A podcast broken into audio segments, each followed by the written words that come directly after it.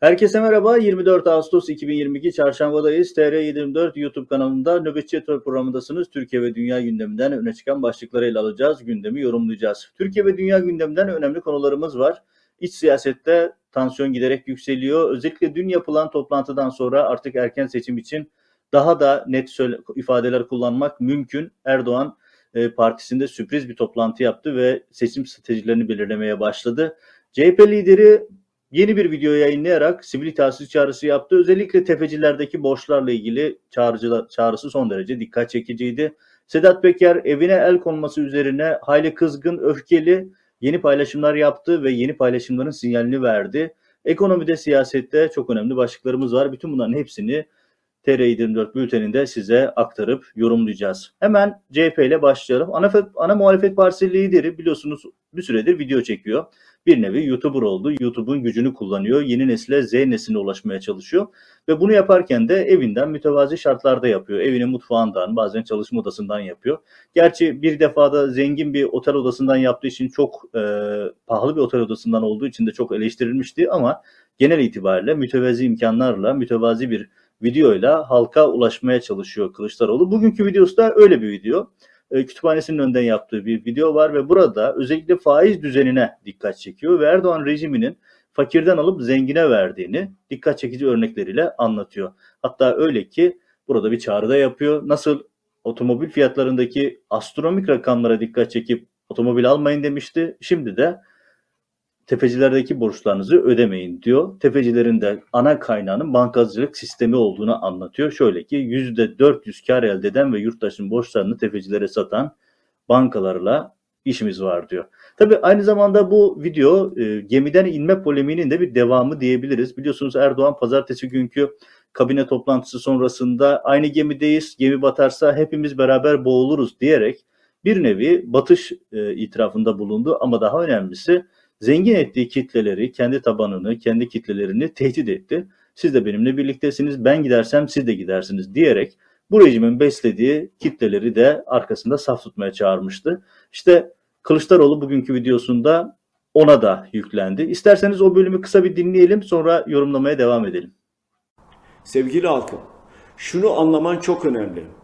Kılıçdaroğlu sadece beşli çeteyle masaya oturmam demiyor bu sisteme su taşıyan hiç kimseyle masaya oturmam diyor. Erdoğan'ın gemisine binip halkımızı soyup soğana çeviren herkesle benim bir derdim var. İşte bundan dolayı sürekli bir Kılıçdaroğlu propagandasıyla karşı karşıya kalıyorsunuz. Bazı sermayedarlar da geleceği planlamak ve bu kirli düzeni sürdürmek istiyorlar. Dertleri ülkenin geleceği değil Dertleri bu kazançlarını ve bu kirli sistemi, bu kirli düzeni devam ettirmek. Evet gördüğünüz gibi gemiden inme polemikleri Erdoğan'ın gemisinde devam etme polemikleri devam ediyor. Kılıçdaroğlu'nun bu yarısı aslında beşli çete başta olmak üzere rejimin beslediği, zengin ettiği ve gerçekte Erdoğan adına sadece emanetçilik yapan iş adamlarına uyarı. Çünkü bir süredir onlar İyi Parti ve CHP kanallarından kendilerine pozisyon ayarlamaya çalışıyorlar. Bir şekilde Erdoğan sonrası düzende varlıklarını sürdürebilmenin hesaplarını yapıyorlar. Ki bu yapılar bu konularda oldukça mahirdir. Mehmet Cengiz mesela Yılmaz döneminin de Müslüm Yılmaz'ın da gözde iş adamıydı. E, diğer isimler de aynı. Bu isimler her devirde iktidarın gözde iş adamları olur. Biliyorsunuz büyük Türk düşünürü Reza Zarrab'ın çok önemli bir ifadesi vardı. Rüşvete meyilli herkesin bir fiyatı vardır diyordu. E, bunlar da bu sistemi bildikleri için rüşvete bağladıkları siyasilerle çaplarını, e, sistemlerini, çarklarını sürdürüyorlar. Ama Kılıçdaroğlu hayli iddialı. Bunlarla yoluna devam etmeyeceğini, bunlarla hesaplaşacağını söylüyor. Ve diyor ki ister beşli çete olsun ister finans devleri. Bay Kemal için hepiniz aynısınız. Halkın ekmeğine dokunduysanız sizinle oturmam. Bu çok ilginç ve hayli iddialı bir e, vaat diyebiliriz, bir e, rest çekme. E, bu da e, polemikleri büyüten bir konu ve burada bir çağrısı daha var Kılıçdaroğlu'nun, onu da hatırlatalım. Borçlarınız nedeniyle avukatlar tarafından aranacaksınız diyor. Bu çetelerin, mafyaların, bankaların sistemlerini anlattıktan sonra bunlar çetedir, bunlar mafyadır, bunlar en gerek çıyanlardır, bunlar aşınıza göz kayanlardır. Sakın ödemeyin, ben iktidara gelince bunlarla konuşacağım diyor. Evet, hayli tartışma konusu doğuracak bir konu. Otomobil e, boykotundan sonra şimdi de borçlarınızı ödemeyin çağrısı yapmış oldu Kılıçdaroğlu. Bu siyasetin tansiyonunu yükseltecek bir açıklama. Önümüzdeki günlerde yansımalarını mutlaka göreceğiz. Biz de bu bültenlerde size aktaracağız. E, bültene yine siyasetten devam edelim. E, bülteni açarken de söylemiştim. Erdoğan dün AKP Genel Merkezi'nde e, programda olmayan sıra dışı bir toplantı yaptı. Toplantı acil bir toplantı olarak çağrıldı. Yani neden acil olduğu konusu tabii ki tartışılabilir. Çünkü gündemi itibariyle seçim merkezli bir toplantıydı. Ama bugünkü toplantıdan sonra şunu net olarak söylemek mümkün. Artık Erdoğan düğmeye bastı, AKP seçim startını verdi. Neler oldu? Dün genel merkezde yapılan toplantıya genel başkan yardımcıları ve e, partiler, e, bakanlar katıldı parti genel merkezinde ve burada e, seçim hazırlıklarına resmen başlanmış oldu. Seçim beyannamesi hazırlığı önemli bir aşama seçim çalışmaları içerisinde ve burada dikkat çekici bir şey var. 2053 ve 2071 vizyonları e, gündeme geldi. Biliyorsunuz 2023 hani hep söylenen 2023 gündeminde 2023'e geldik çeyrek var ve 2023'teki tablo Erdoğan'a vaat ettiklerini tam tersi 2023'te e, coşacaktı Türkiye. Türkiye çağ atlayacaktı. Dünyanın önde gelen güçlerinden olacaktı. 2023'e geldiğimizde dünyanın önde gelen en yüksek enflasyonlu faizli ülkesi olduk ki bu rezalet tablo karşısında Erdoğan 2023'ü 2053'e taşıdı. Şimdi 2053 ve 2071 vizyonları var. Seçim kampanyasının e, vaatleri bunlar olacak ve aynı zamanda 20 yıllık AKP iktidarında yaptıklarını anlatacaklar e, seçim çalışmaları için işte birimler, komisyonlar oluşturulacak, teşkilatlar miting programları belirleyecekler, sandık müşavirliği ve benzeri konularda çalışmalar yapılacaklar, müşahitliği pardon. E, bunlar önemli konular. Yani Erdoğan şunu teslim etmek gerekir. Erdoğan bu konularda oldukça mahir sandıkları kontrol etme ve buralarda manipülasyon yapma konusunda oldukça iyiler. Muhalefetin şimdiden bunlara çalışması gerekiyor ve sonuç itibariyle dünkü toplantıda alınan bir diğer karar da şu. Hem MHP hem CHP, AKP ayrı ayrı seçim beyannameleri çalışacak. Sonra onlar tek bir merkezde toplanıp Cumhur İttifakı'nın seçim stratejisi olarak açıklanacaklar. Yani seçim için artık son düzlüğe girdik diyebiliriz. Bu ara Erdoğan'ın bugünkü rutin programları da vardı. Yurt dışı müteahhitlik hizmetleri ödül töreninde konuştu. Bildiğimiz Erdoğan, e, bildiğimiz e, paralel evrende yaşayan Erdoğan daha doğrusu. Neden böyle bir ifade kullanıyorum? O da şu, diyor ki işte Avrupa'da da, da e, enflasyon var, %10 enflasyon var. Bizde %82 o gerçek rakam %100'ün üzerinde biliyorsunuz. Ama korkacak bir şey yok bizim ekonomimiz Avrupalılardakilerden daha iyi diyor. Yani %10 enflasyonlu Avrupa %80 %100 küsürlük enflasyon Türkiye'den nasıl daha kötü olabilir sorusunu bir ekonomist olarak açıklamasını beklerdik ama öyle bir şey yapmadı.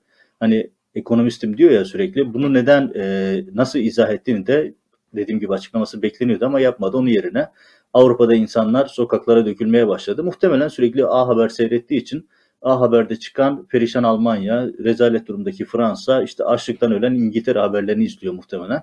Öyle olduğuna inanıyor ki bugün Kürsü'den bunları söyledi ve dedi ki Avrupa'da insanlar sokaklara dökülüyor. Türkiye'de durum böyle değil. Türkiye'de ekonomi son derece güçlü. Enteresan.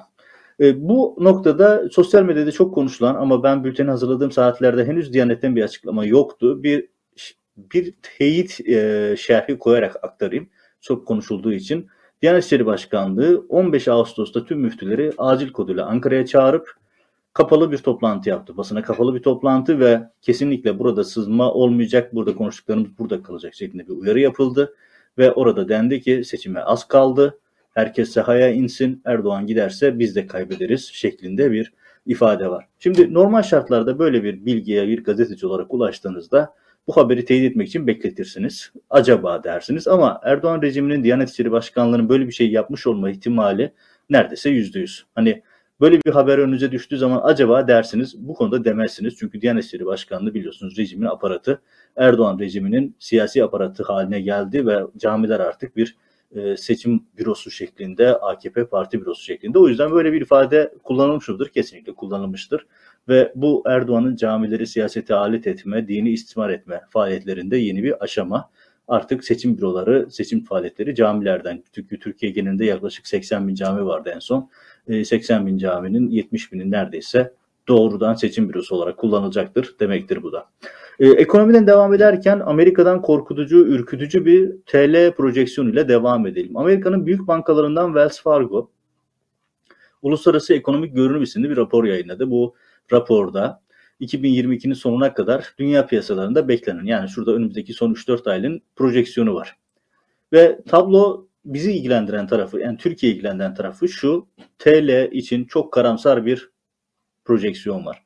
Hatta deniyor ki TL yıl sonuna kadar dolar karşısında en çok değer kaybedecek olan para birimi. İkinci sırada da Arjantin parası geliyor peso.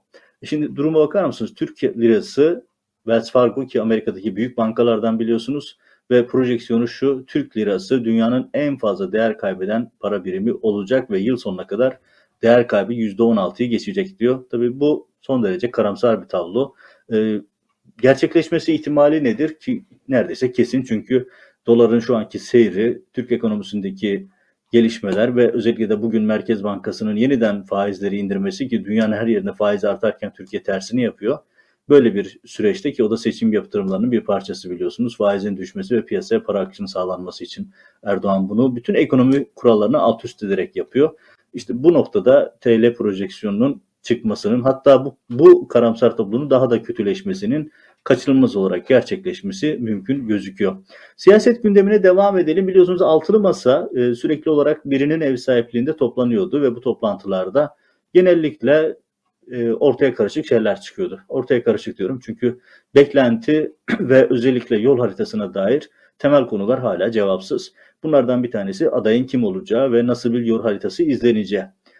Saadet lideri Karamollaoğlu Karar TV'de e, konuştu ve orada diyor ki Altılı Masa'nın adayı Kılıçdaroğlu olabilir mi sorusuna güçlü de bir ihtimal olabilir diyor. Ama hemen akabinde Taha Yol ve Elif Çakır'ın programında söylüyor. Daha hemen akabinde ama e, başka bir ifade ekleyerek aslında bir önceki cümlelerini farklı bir boyuta taşıyor. Diyor ki güçlü de bir ihtimal olabilir biraz önce konuştuklarınızdan dolayı ama bu ihtimali biz Kılıçdaroğlu da dahil 6 partinin lideri olarak kamu şey bunu seçim tarihi ilan edildikten sonra açıklayacağız dedik. Yani halihazırda bir aması var. Dolayısıyla orada bir belirsizlik var ama Kılıçdaroğlu'nun adaylığı konusundaki yüzdeler giderek yükseliyor. Kılıçdaroğlu'nun politikaları ve diğer partilerin de buna yaklaşımları bunu teyit eden gelişmeler. Ee, seçimle alakalı bir başka haberle devam edelim. Biliyorsunuz 2018 Cumhurbaşkanlığı seçimlerini neredeyse sonuca yakın olarak tahmin eden bir anket şirketi var ORC. Ee, ORC'nin son anketi yayınlandı ve bu anket e, dikkat çekici bir sonuç var. HDP barajı geçiyor. Millet İttifakı Cumhur İttifakı'nın 13 puan önüne geçmiş durumda. Yani fark giderek açılıyor. Son araştırma Ağustos 22 araştırmasına göre 51 ilde 5310 kişiyle yüz yapılan seçim çalışması bu çalışma 18-22 Ağustos'ta yapılmış ve yapılan anketin sonuçlarına göre kararsızların oyu dağıtıldığında Millet İttifakı %46.2 oranına ulaşıyor.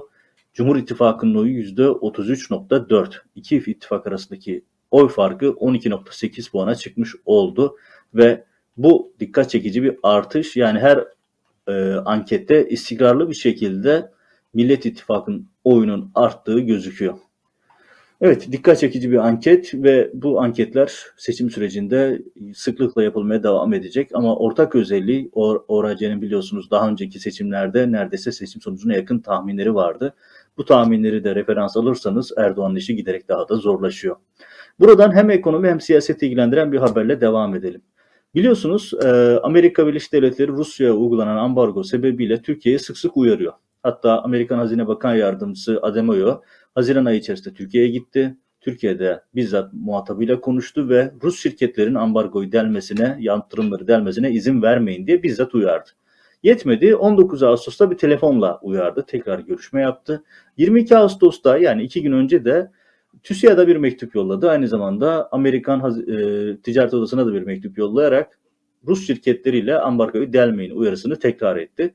Çünkü Amerikalıların elinde somut istihbari bilgiler var ve Türklerin yani Erdoğan rejiminin Rus ambargosunu Rus oligarklar üzerinden deldiğine dair kuvvetli veriler vardı. Bu açıdan önemli bir gelişmeydi.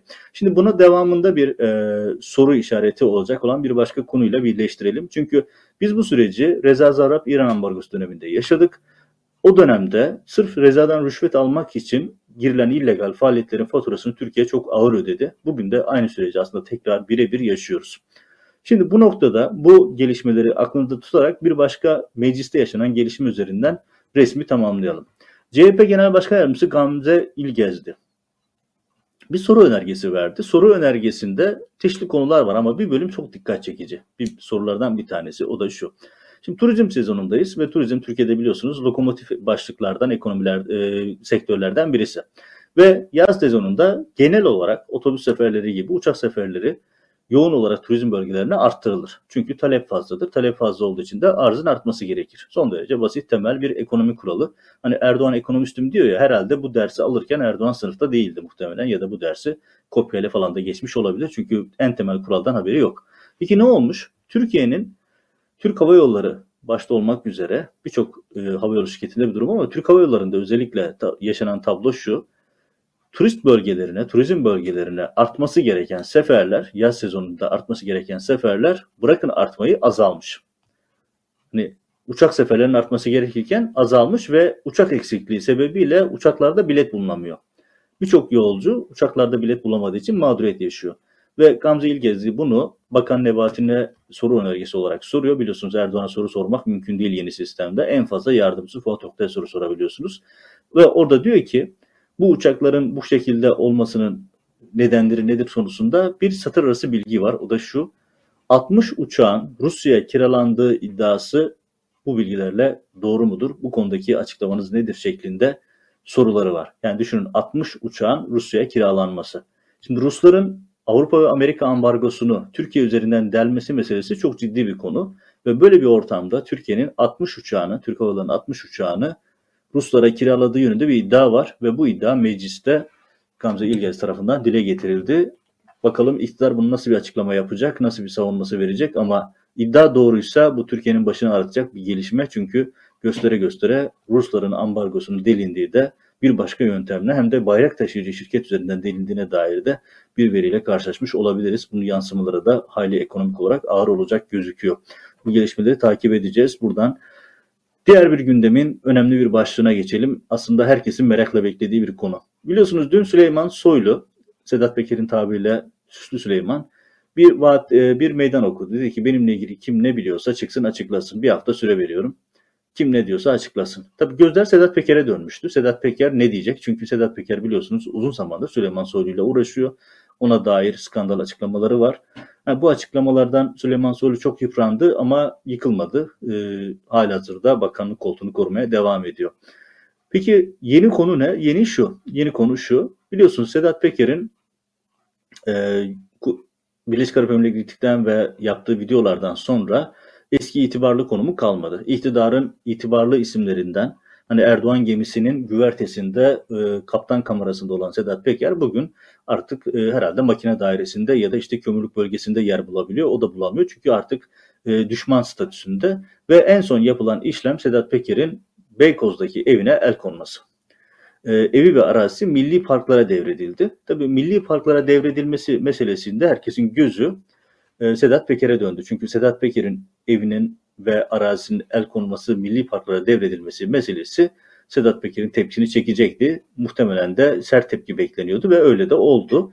Biz bülteni hazırlarken Sedat Peker Deli Çavuş isimli müstahar hesabından, ikinci hesabından paylaşımlar yaptı. Ve orada hayli sert çıktı ve hatta seçim için e, stokladığı bir takım videoların bir kısmını erken paylaşabileceğinin işaretini de verdi. Ne diyor e, Sedat Peker. Önce avukatının açıklamasından başlayalım. Sedat Peker'in Beykoz'da Doğa Koruma ve Milli Parklar Genel Müdürlüğü'ne devredilen bir evi ve arazisi var ve bu bölgeyle ilgili tartışma uzun yıllardır yaşanıyormuş avukatın açıklamasından öğrendiğimiz ve e, Sedat Peker uzun zamandır buranın vergisini ödüyormuş. Hatta babasından miras kaldığı, babasından devre e, hatıra olan bir yer olduğu söyleniyor. Ve burayla ilgili imar başvurusu yapılmış, şey, imar kapsamında başvurusu yapılmış ama Sağındaki solundaki evlerin hepsini kabul eden iktidar Sedat Peker'in eviyle ilgili yapılan başvuruyu, arasıyla ilgili yapılan başvuruyu kabul etmiyor ve orayı Milli Parklar Genel Müdürlüğü'ne devrediyor. Tabi bunu siyasi bir karar aldığı çok açık. Tabi burada Sedat Peker'in dediğine geçerken bir de kamuoyundaki yansımaları da dikkat çekelim. Özellikle Sedat Peker'e karşı e, son derece e, hani onu kahramanlaştıran, ona karşı şefkat besleyen ki sonuçta Sedat Peker bir mafya lideri, bir suç örgütü lideri.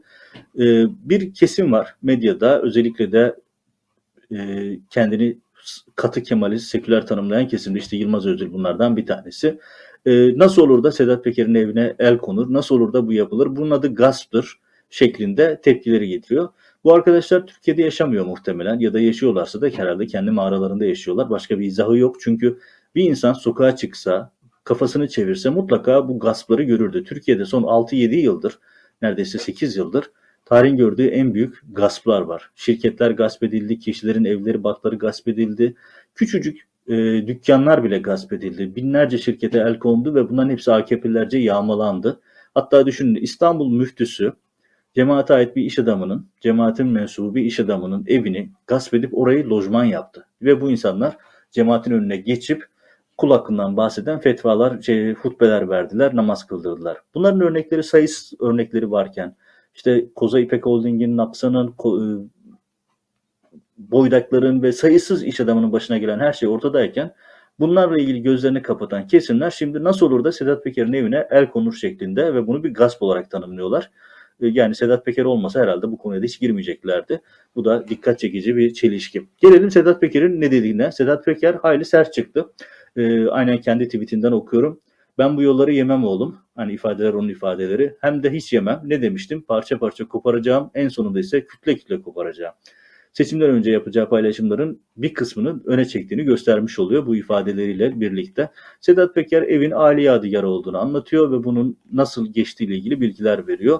Seçim öncesi paylaşım yapacağını sinyalini de vermiş oldu. Orada diyor ki açıkçası ancak ben saf değilim, tez canlı da bir insanım. Bu yüzden elimdeki cephaneyi böldüm.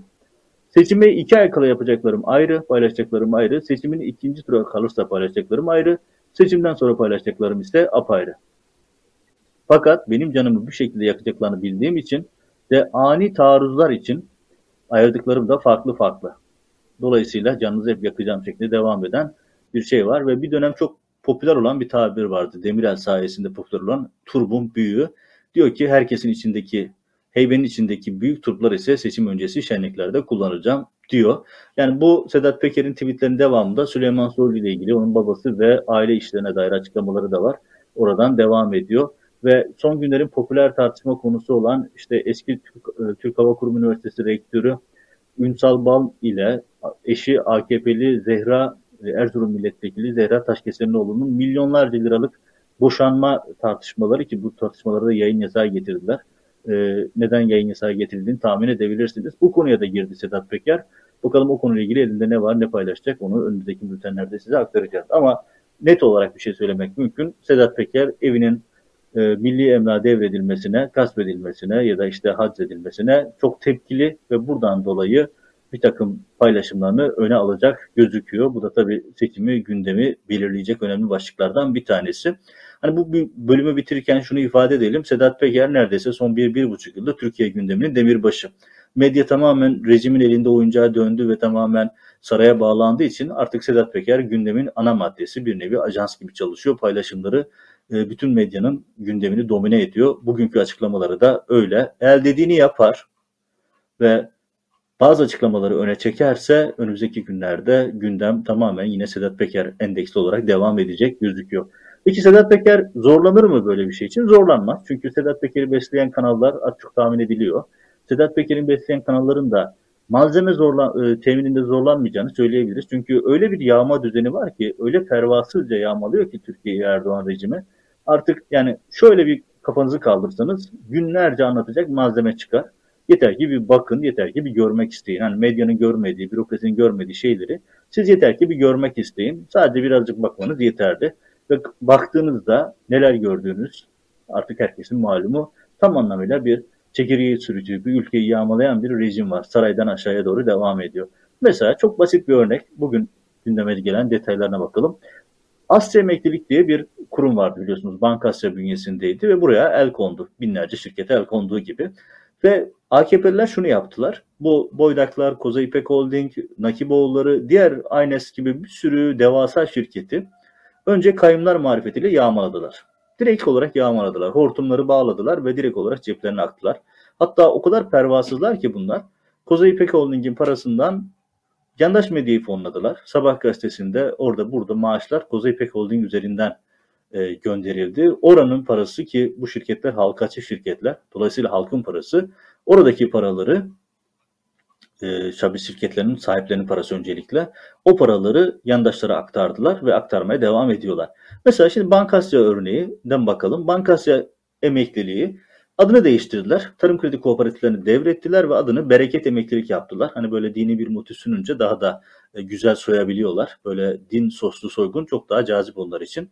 Ve bereket sigorta ve emeklilik şirketlerini de bütün AKP'leri doldurdular oraya ve oradan ikişer, üçer, beşer maaşlar devam ediyor. Yani bugün AKP'de tek maaş alan ki işte bu son günlerde çok konuştuğumuz Meryem Kavakçı var biliyorsunuz.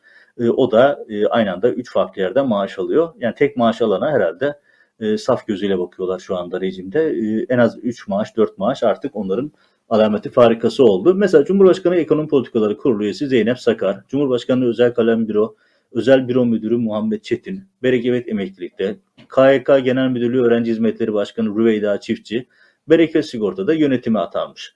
Böyle sayısız isimler var. Bu isimler huzur hakkı adı altında binlerce lira para alıyorlar ve keyiflerine bakıyorlar. Sorarsanız o kurumun ne toplantısına katılırlar ne oraya bir katkıları vardır.